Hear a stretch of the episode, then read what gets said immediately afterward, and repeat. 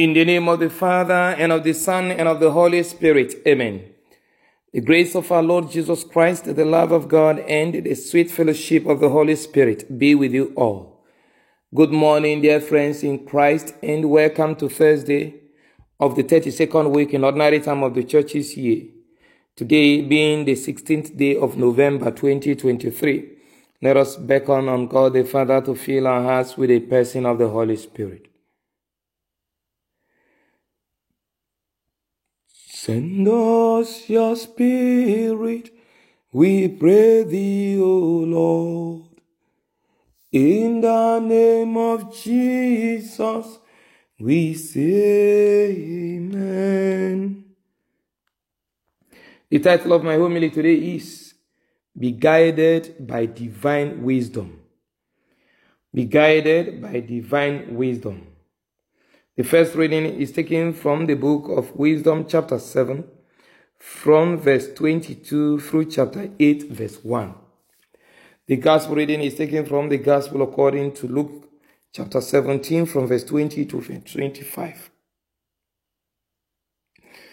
Jesus today describes the kingdom of God as not coming with signs to be observed nor will people begin to say, Behold, here it is, or there.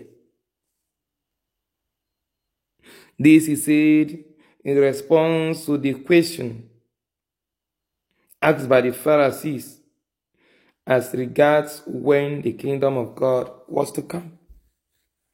By this answer, Jesus makes it clear that the people of this world guided by the trickish wisdom of this world, desires time, timing of divine activities, programs, and phenomena. But God, who is a mystery, can only be understood through divine wisdom. And that is why in the first reading today, we are made to understand that those who have this divine wisdom are the only ones that can be friends of God. And only the friends of God can understand the mind of God and the workings of God. They to wonder then, Jesus wants us to be very, very careful and to beware of those who will say to us, Behold here and behold there.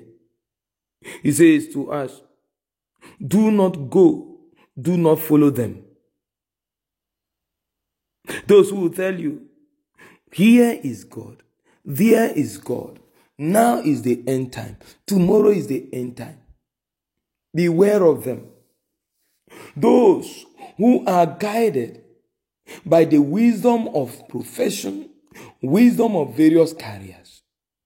For gradually, even the children of God are beginning to drift into moving away from the wisdom of God, which is holistic, which is integral, which is, which is all encompassing and all inclusive.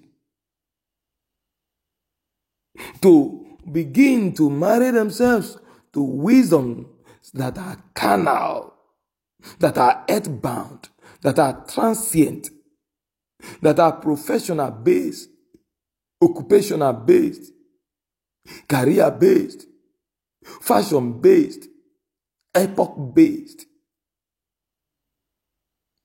Beloved friends of Christ, of God, the wisdom of God is eternal, is pure, is unchanging. In fact, in the first reading, the word of God tells us from for in wisdom there is a spirit that is intelligent, holy, unique, manifold, subtle, mobile, clear, unpolluted, distinct, invulnerable, loving the good, keen, irresistible, beneficent, humane, steadfast, sure, free from anxiety, all powerful, overseeing all, and penetrating through all spirits that are intelligent and pure and most stopped. And then he added, For wisdom is more mobile than any motion, because of her pureness she pervades and penetrates all things. For she is a breath of the power of God and a pure emanation of the glory of the Almighty. Therefore, nothing defiled gains entrance into her, for she is a reflection of eternal light, a spotless mirror of the working of God, and an image of his God, of his, of his goodness. Though she is but one, she can do all things. And while remaining in herself, she renews all things. In every generation, she passes into holy souls and makes them friends of God and prophets. For God loves nothing so much as the man who lives with wisdom.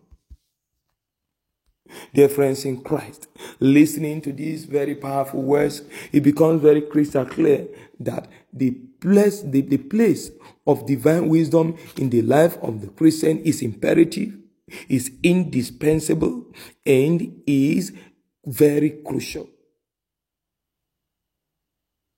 The question we ask ourselves today is Are we prepared for the gift of the wisdom of God? Do we want to keep playing tricks? We want to know about time and season in order to know how deceptive we continue to live our lives. We want to departmentalize our life and compact, make them into compartments and choosing which to allow God into and which spaces in our life that are to be alienated from God.